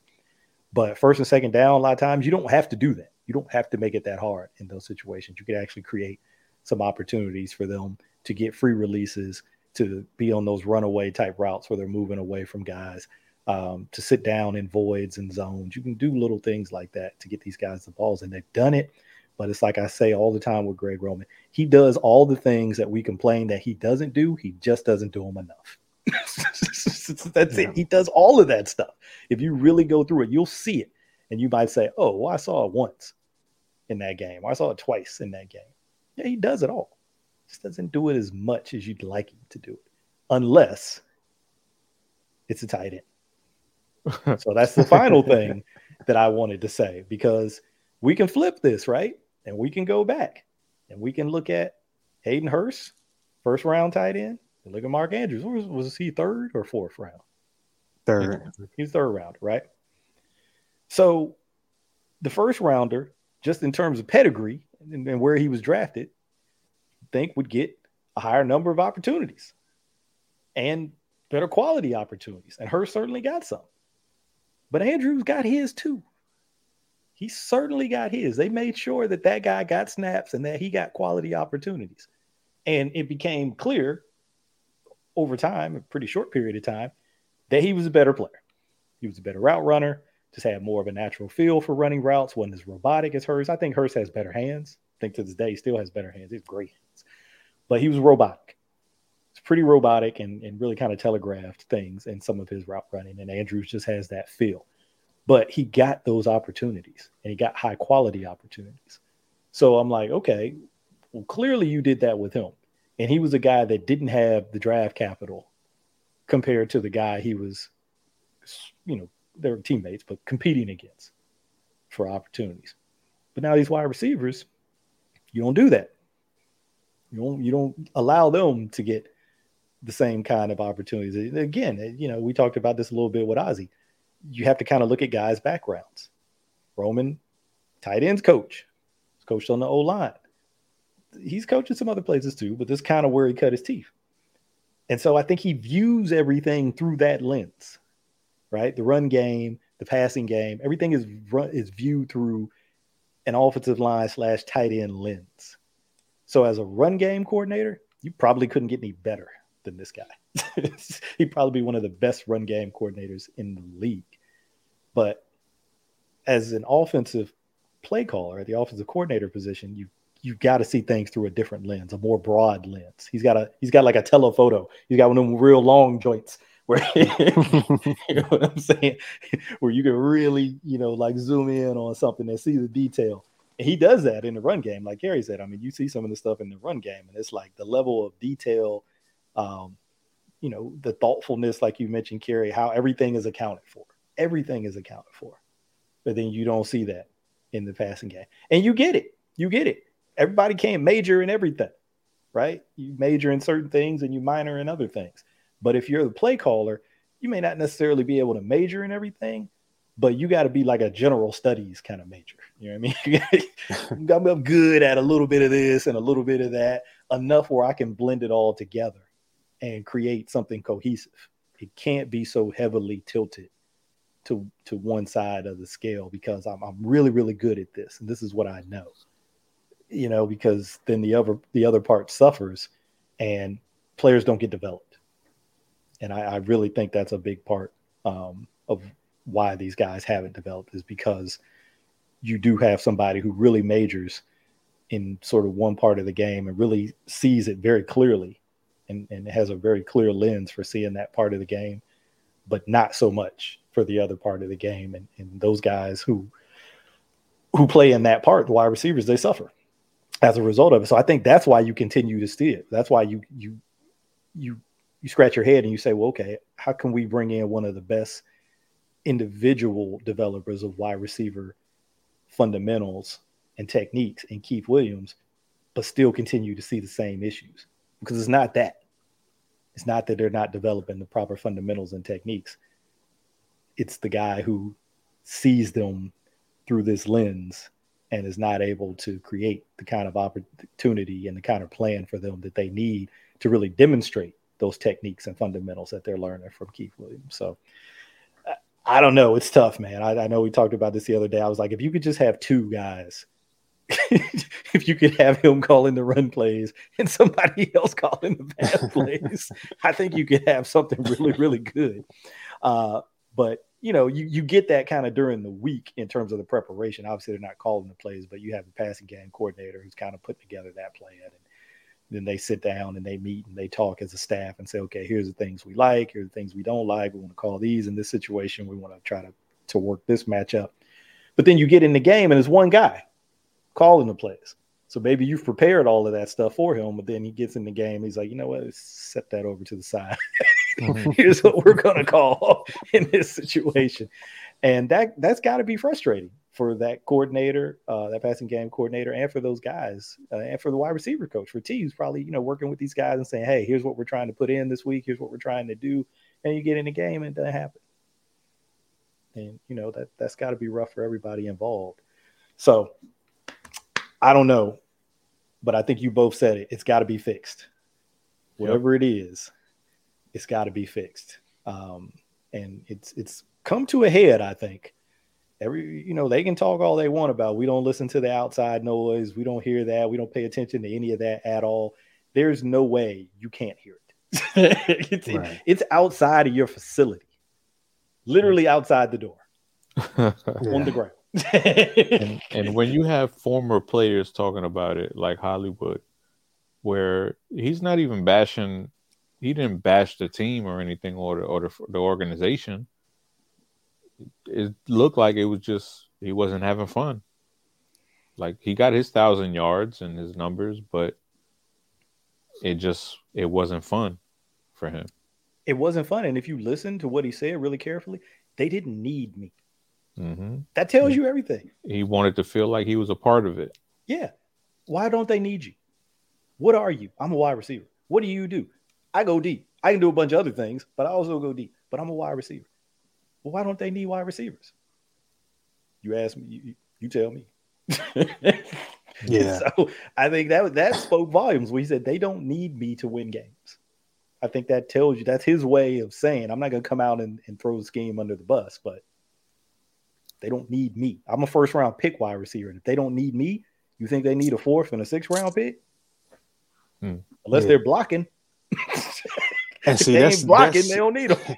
and that's super troubling and even more troubling when you think about it from the standpoint of uh, like I always say this self scouting is like one of the things that that really falls under the radar but it's like incredibly important with teams that are, you know, trying to win. And you know, if you have the proper self scouting and you look at situations coming in and you say, "Hey, I have this defense, I have this this maestro of a run game um, uh, coordinator in in Roman, and we've won, we've been successful. What I need in order to get to the next level is I need uh, a pass game that complements that. I need big plays in the passing game. I've dra- uh, you know, my GM has drafted these players to try to add that. And that was my main reason for um, the idea behind the ceiling setters that we do every year. What players on the roster have the potential to change your ceiling? And some of these years, you look at it, these drafted receivers are guys that could potentially be ceiling setters. You have to uh, recognize that, and you have to find a way to prioritize getting them in the best positions to succeed. It, like a, a Demarcus Robinson, this is no shade to him at all. He's had some years in the league. He's done some good things. Um, but where you can't possibly compare him to a guy that you've spent draft capital on as far as what that means for the ceiling of your team. So even if he is further ahead, he should be further ahead. He's got four or five years of experience in the league. So, you know, if he's further ahead um, as far as certain things. He's doing things the way you want him to do. Maybe he's blocking. Maybe he's running this route the way you want him to. Great. There's a cap on that. If there wasn't a cap on that, he wouldn't have been cut by the Raiders and available for you to to sign. There is a, a there may be a cap on some of these guys, a Duvernay, a Tylan Wallace. We don't know that yet. What we know is there's potential there. There is, uh, you know, a potential ceiling there that we've spent all this time scouting these guys, you know, evaluating them, bringing them into the building, uh, seeing how they fit in the offense, and we drafted them. We've invested in them. That starts at the top and should work its way down. It starts with it shouldn't even, you know, it, it shouldn't even be on Roman to prioritize because Harbaugh should be prioritizing it. These are the guys that we have to see what we have in and put them in the best positions to succeed. Because if they succeed, then the whole team succeeds. If they succeed, then the whole team is more explosive. You know, we're more dangerous. We can win different styles of games if that's the case. But for you to have a, a, first round pick, like you just said, a first round pick and Hollywood Brown say they don't need me, that's a problem. It's an indictment. that's a problem. But yeah, maybe we maybe we don't need you to, you know, win 10 games and get to the playoffs. You know, playing the way we play with the run game we have, with Lamar is ahead of the run game. Maybe we don't we need you to win a Super Bowl though. Yeah. Hmm. You know, we we need you um, in a game where we have a turnover or two and we quickly go down 17 to nothing and we need to come back and we need some competence and we need some big plays and we need a guy that can that can, you know, take a, a short gain and make it a big one. We need you for that. So, you know, you, that, that's where the disconnect is. Because clearly, DeCosta felt like they needed Marquise Brown. Whether the coaching staff felt like they needed Marquise Brown all the time, DeCosta certainly felt like they needed him, or he wouldn't have took him in the first round. DeCosta felt the same way about Duvernay and some of these other guys. And you saw him in the playoffs. You saw that to your point. You saw they needed him in the playoffs, whether it was the Titans game where they got down or the Titans game that they won he was the guy in the passing game who was making plays. Yeah. So, you know, he showed that they need. You know what's crazy about Demarcus Robinson? I had not realized this until I looked. We started talking about it. He's on pace to have his best production numbers with the Ravens, which is crazy you think about he's coming from an Andy Reid offense, he's on pace, right? His his best year there, 45 catches, 466 yards, three touchdowns, right? In 16 games.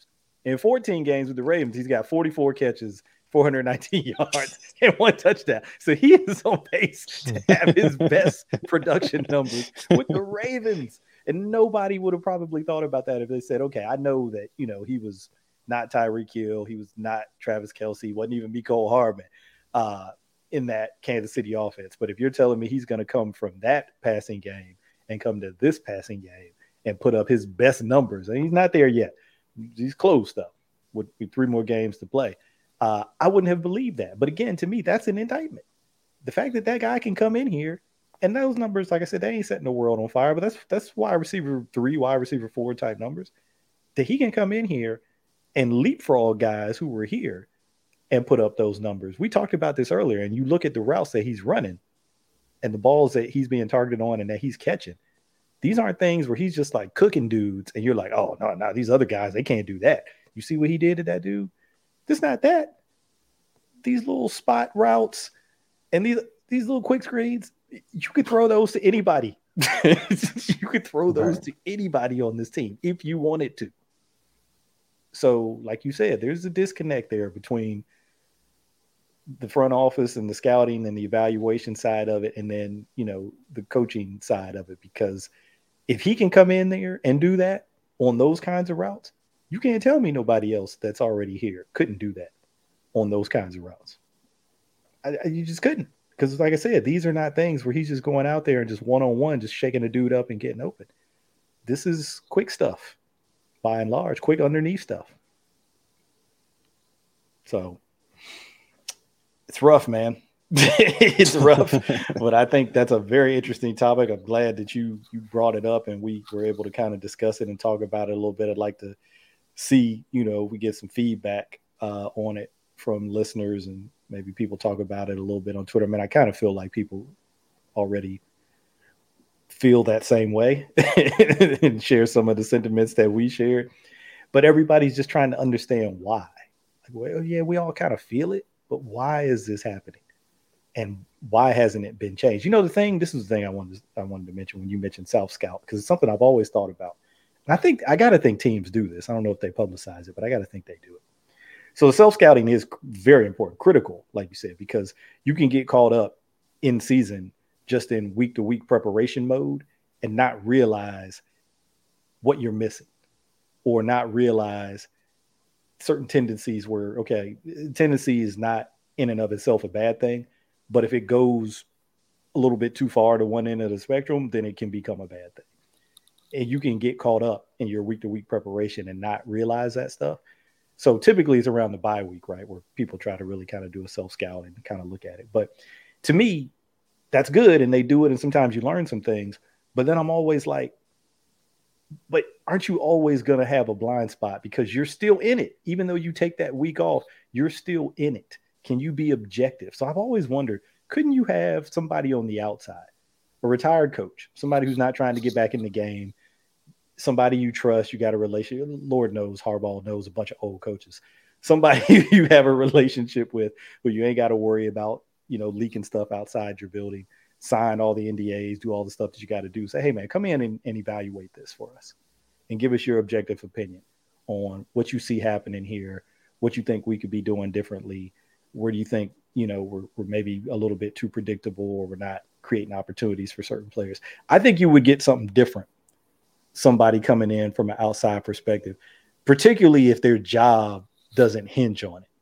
You know what I mean? Like if they're like super super negative and critical you know, get your ass out of here you know if it's not that right. right where they can come in and say hey you this is what you brought me here to do so they can come in and just be honest about what they see i think that could be really valuable especially like i said if it's somebody that you trust somebody who you know knows ball and is just going to come in and give you an objective opinion because uh, i think sometimes you see, we all have those blind spots when you're in something no matter how much you say, hey, we're going to stop and we're going to really take a step back and evaluate what we're doing, that's helpful. And you should definitely do that, but you're still in it. And sometimes I think you just got to get somebody who's not in it because they just see things differently. They just see things that you don't see uh, because they're not in it. So sometimes they'll ask questions. We had this at my job where it was a guy who came in to be a manager and he had never worked in this field that I work in. I'm in government contracting. He never worked in government contracting. Um, he had, but he had been like in a different part of it, like the financial office part of it or the human resources sort, uh, sort of part of it. So when he first came in, people were like, well, how is he going to be a manager here? He didn't know anything about this field, doesn't know anything about what we do. Okay, yeah, he didn't have the technical knowledge of it, but he was able to ask some questions that none of us asked because we've been in it. So he's looking at things from a very basic fun, like, why do you do that? Why do you do that that way? Our thing is, well, this is what we do. You know, we, we do it. We've always done it this way. This is why we do it. No, but why? Tell me why.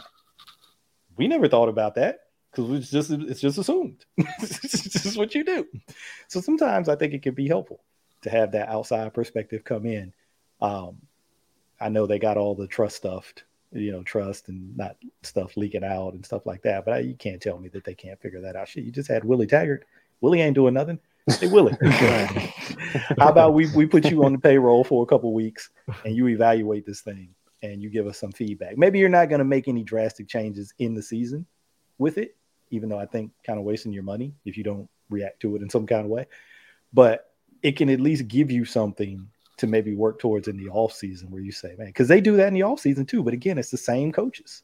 It's your guys who go back and reevaluate everything. It's useful because I think you definitely learn from it. But I would also like to have that independent. You know, it's like you have an independent auditor come in and say, Here, here's what we see. You did your own audit. That's cool. Like the police department, right? Auditing themselves. Great.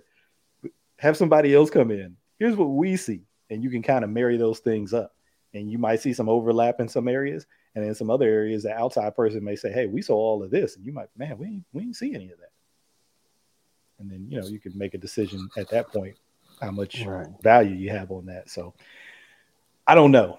I'm I'm I'm not volunteering for anything, but I just think it would be cool uh, if if maybe they did something like that, uh, and maybe they do. Like I said, you never know, but um, something to consider if they don't because when you're trying to solve a problem like this i think you got to consider all you know all the possible ways you can think of to try to solve it um, you can get bogged down with all the in-house stuff and then say hey maybe it's as simple as having somebody who's not in the house come and look and give us their perspective on what we're doing and how come because you could just just like we're doing somebody could just say hey how come that's not how come that's not Proche running that route how come that's not Tylan Wallace for? Why? Tell, tell me why he doesn't. He, there was a whole game that he was active for.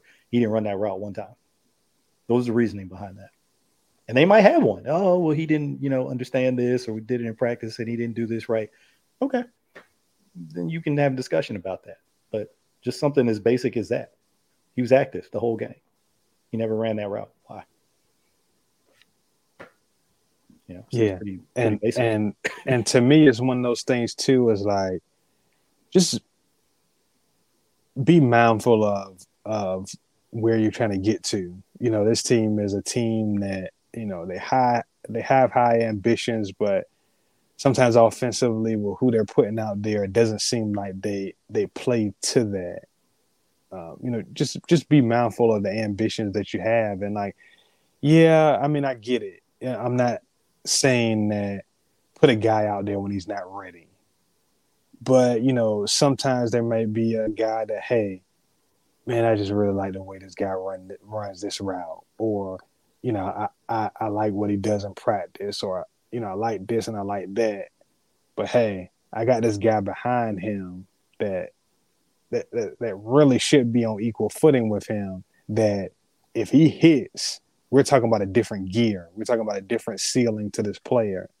And, you know, at the end of the day, it's going to make all of our jobs easier if this guy hits. So, you know, let me uh, lean in on that. Let me keep that in mind and, you know, be working towards ramping these guys up so that when we get to the playoffs, this guy is ready to contribute. At, at this point, would any of us be um, um, banking on any of these young guys um, at receiver being able to contribute in a playoff game?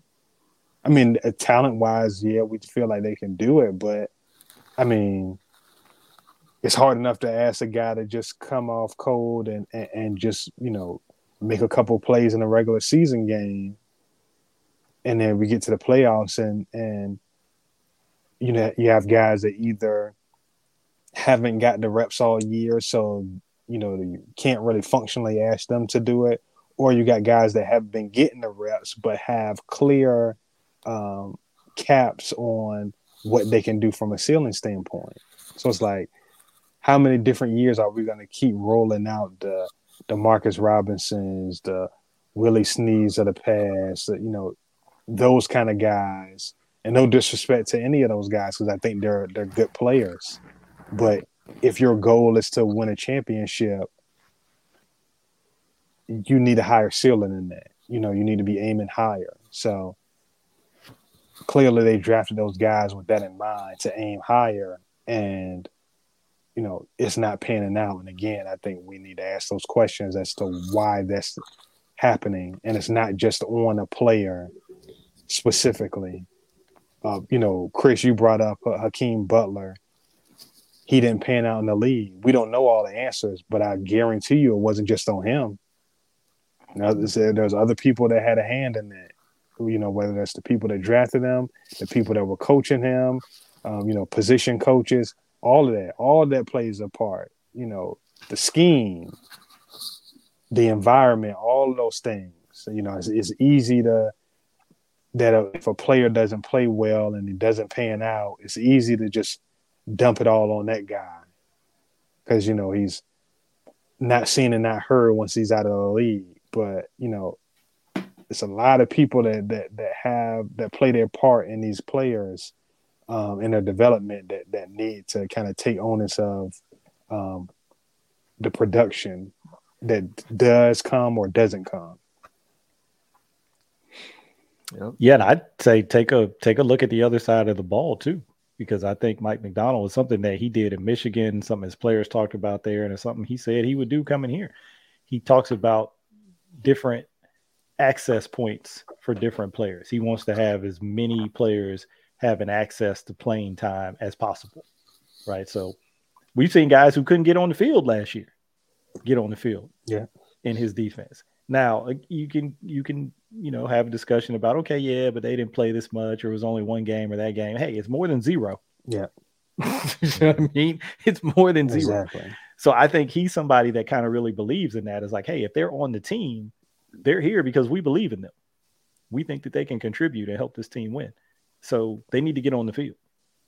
And you know, I think he's he's done that. I I counted this up the other day. I don't think I wrote it down though. I, but it's it's not a huge difference. But I want to say it was like four or five player difference between the defense and offense, just in terms of how many players on defense have played defensive snap this year versus how many players on offense have played an offensive snap. Now you got to factor injuries into that. I know that because they had issues with outside linebackers. So sometimes it gets skewed that way because you got more people playing because you got injuries. Same thing on offense. So you got to factor that in too. But I think just his mentality of I want to get more guys access to playing time. I want to get as many guys access to playing time as possible. And then when guys get those opportunities, then you know, hopefully you're you're putting them in in good situations with those opportunities because that's that's the other part of it. And then you know you see where it goes.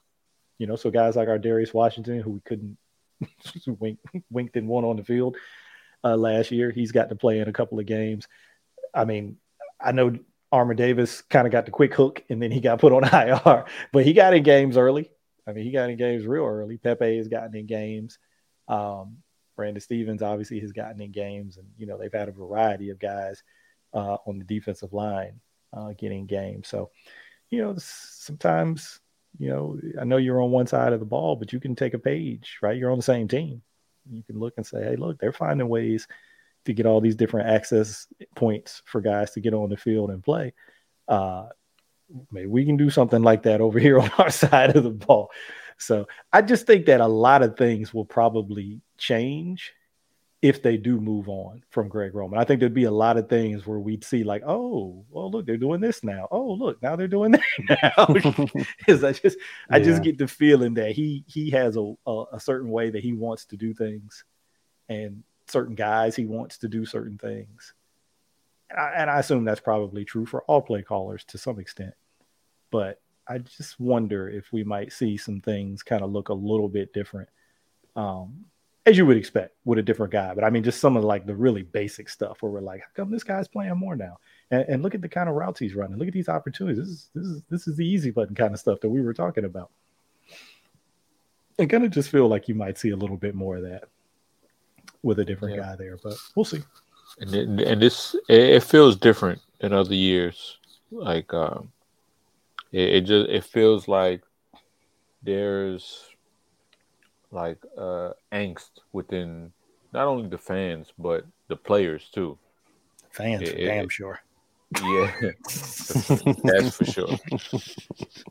But um, I, I, think I think they they feel that from the players too, um, and and I, I do believe that there there will be changes to come. Uh, what those changes are, I, I obviously don't know, but we've seen Eric DeCosta where he sees a glaring problem and he tries to go above and beyond to fix it. Yeah. Where uh, where no matter where the deficiency is on the on the roster, whether it's offensive or defensive, he tries to attack that and try to have contingency plans. And now, you know, we're back at it again. Um, you know, going into the 2023 season. So it's going to be fun to see how how they maneuver through this issue and uh, what what buttons they want to push in order to to you know fix the the wide receiver room. I could definitely see him doing that because again, he's grown up his whole scouting life. He's grown up in this organization and he's grown up under Ozzie. You remember in 2018, Ozzie cleaned house in that wide receiver room. Remember when he brought in uh, Crabtree and John Brown and Willis? he, the year before, just all them dudes that was in there. I'm not saying whether that turned out or not. I'm just saying his his thing was, hey, we're clean slating this bad boy, and we're we're bringing in a whole new crew uh, of guys in here. Uh, tried to bring in Ryan Grant. Uh, oh Lord, yeah, yeah, that didn't that didn't work out. But yeah, he just it was it was kind of like a similar thing where the production hadn't been really good in the group, um, you know, in the previous year or maybe previous year or two. And he just said, Hey, you know what? It's time for wholesale changes in this piece. And, um, you know, that kind of played out the way it played out. But he's not, he wasn't, he wasn't afraid of making that kind of thing. And I think, you know, obviously DeCosta was there to see that and was part of those discussions and, and kind of the thought process about you know behind why. And I think he he does share. He's different, obviously, than Ozzie, but I think you see some of his approaches to solving different problems. He uses a similar approach in terms of what he learned uh, from Ozzie. So I, I, wouldn't be surprised. I mean, I don't. Some of these guys where they're at in terms of just contractually, I mean, they just not can't just get rid of them.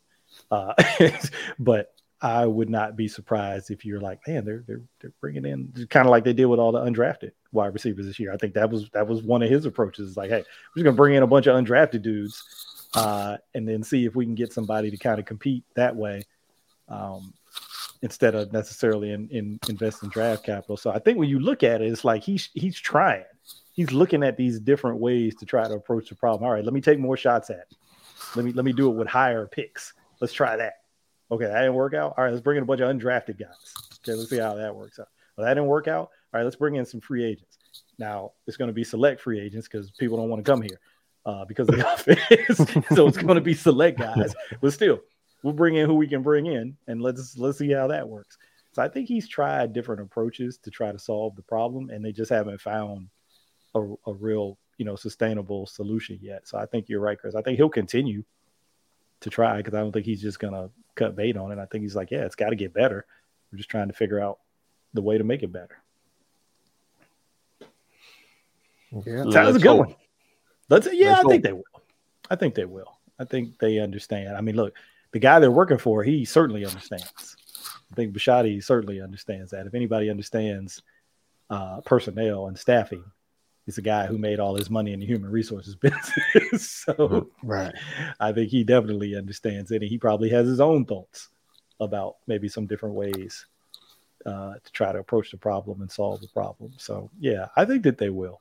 Um, the coaching part, yeah, that that's gonna that's gonna come down. I think in some ways to to John Harbaugh, and then whether that becomes like a power struggle, where Harbaugh's like, nah, you know, I'm loyal to my assistant, where maybe the GM and the owner are like, mm, I think it's time for a change there. So yeah, go be go be loyal at, at Bowling Green or some program like that. Yeah, and I don't know. I don't know that he would do that. so I don't think that he would he would be that loyal. I think he'd be like, you know, I got a pretty good gig going here, uh, particularly if they they have a way to work out getting Lamar here long term. He certainly understands about hitching his wagon to Lamar. Lamar has saved his job at least once.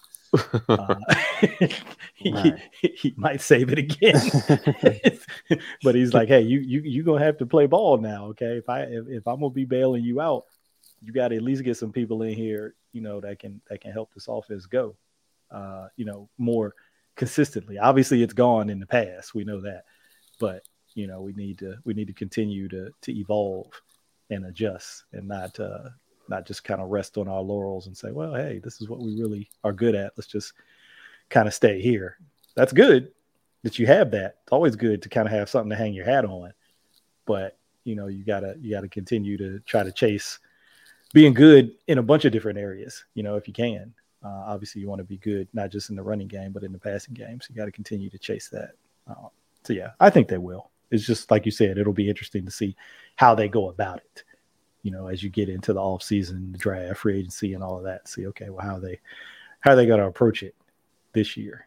So looking forward to that. They're gonna have a little bit more money, perhaps this year. Depends on what happens with some of these deals, with like Lamar and Roquan, but um, you know, could could be a little bit more cap space available depending on what they do there. Gonna be another hey, important. Man hard as they can be your man and all, but y'all both can't be unemployed. send that, you know, make sure you get a good Christmas card. Maybe send them an edible arrangement or something. But hey, I ain't about to lose my good job here. No, you know, Denard made that point too yesterday. He was like, maybe he didn't want to have two first year coordinators because he said, you know, he might have wanted to part ways with both of them dudes last year, but maybe he was concerned yeah, about having point. two two first year coordinators uh, if you if you do truly care about Lamar, you're thinking about him going into his contract year with a first year coordinator. Um, you know, sometimes that's good. Sometimes you catch lightning in a bottle and a guy really takes off. Other times it can hurt you because you're trying to learn this new system. You're like, God damn, I'm in contract year. I'm trying to learn this new stuff. And, you know, that's not going to put me in the best position to succeed. So some of that could have been, hey, let's let's keep him in something that he knows. Um, obviously that's good for him. Obviously that's good for the rest of the offense. You know, the contractual part, if if you believe that you know there was any kind of lookout for him on that level, I'm not sure I believe that. but, but, if you want to be optimistic about it, uh, you could you could you could maybe trick yourself into looking at it that way. But yeah, I don't know. I don't know. Yeah, I think you do have to kind of think maybe there was something there last year because there was a lot of smoke about both guys being gone and it ended up only being one guy. And so, yeah, maybe there was something to, you know, not having two new guys at the same time, but it does really feel like we've kind of come to the end of the road at this point. So, regardless of all the stuff that they say now, I, I would, I would, I'm at a point now, and as you guys know, I'm a, I'm a, I'm a pretty pro G-Ro guy. Uh, I'm at a point now where I'd be surprised if he's back next year. I think it's just kind of reached that point where it's like, like they said with Wink, a mutual party in other ways might be in order. Yeah. Unless he wants to stay on and be the run game coordinator. Hey, sign me up for that. Yeah, like you know, when I asked Denard that, he was like, "Hell no, he won't do that." I said, "You're probably right," because uh, they tried that with Marty. Remember, they tried to make yep. Passing game coordinator, and Marty was like, "Nah, I'm good." So it's got to be hard to go from being the play caller to kind of taking that step down. Um, so we'll see where it goes. Anyway, hey, we got three games, three games, and like I said, opportunity to win this division. So that's kind of got to be where the focus is right now. I mean, we like to talk about all these things because it's it's fun and it's interesting to do on the podcast. But that's that's where my head is at. Is like, hey, get this Atlanta game first and foremost. Get who's next. I don't even know who's next after them, uh, but I know Cincinnati's last. Um, so I'm like, you know, just take these things one at a time. try to get these wins. And uh, you know, you're you're right there, man. You're right there. It'd been nice to still be in the lead in the division, but you know that is what it is. You still got a chance to go chase it. And like I said, it's probably going to come down to that last game. And that's what that's that's what this is about, right? Best against best, good on good. You know, and for for the the the division. So I think we're gonna get a chance to see it. Yes, sir. Yep. Well, hey, I think this was a meaty one. It was a super meaty one. This thing's gonna click in right about two hours. So hey, look, y'all, this carry y'all through Christmas, New Year's, and other stuff. but as usual, like, subscribe, tell a friend to tell a friend, share everywhere. Check us out on TikTok. Uh, you know, at Deep Cover Pod. You know the Twitter account at Deep Cover Pod. Continue to check in with Kerry with his DFS lineups um, and the sprinkle plays every week. Uh, we're we're at a point. This is shameless for me in my uh, my fantasy season. One league doing okay in the playoffs. Other league in the losers bracket kind of tough, but that's where it is. Uh, but that's a good thing about DFS right? None of that matters, right? You can continue to play and, and build lineups and win money, and uh, it doesn't matter, you know, what what was going on uh, season long. I will say the one uh, that I'm I'm in um, the playoffs in, that was the one where I used your tiers to draft. The one where I like uh, was trying to draft while we were doing the podcast. That it didn't it didn't go well. Mm-hmm. but the other one where I had time to like pull everything out, pull all the sheets out, and like prepare, I, I, you know, hey, turned out okay in that league. So uh, you know, we'll see how that goes. But yeah, definitely tap in with all the Kerry's fantasy content because as you can see, I'm I'm I'm not you know not just a member. I'm I'm I'm a, a card carrying like, hey, this this stuff works, man. Because I am terrible in season long fantasy. So if he can get me into the playoffs, I'm telling you, uh, this man can do wonders for anybody. So y'all definitely need to tap in with that. Um, but until next time, man, we're gonna get out of here. Uh, I guess we probably won't do another one of these before Christmas. So, you know, Merry Christmas to everybody if that's oh, what yeah, you celebrate. Yeah, right. Mm-hmm. Happy holidays if you celebrate something else. Um, you know, hope everybody gets a chance to to get away from from work or and spend some time with their family and some friends and um, you know, just take it easy out there. Enjoy each other's company, and uh, you know, don't take things so seriously, man. It's okay to be at the end of the bar. It's not that big of a deal. All right, we out of here. Peace. Peace.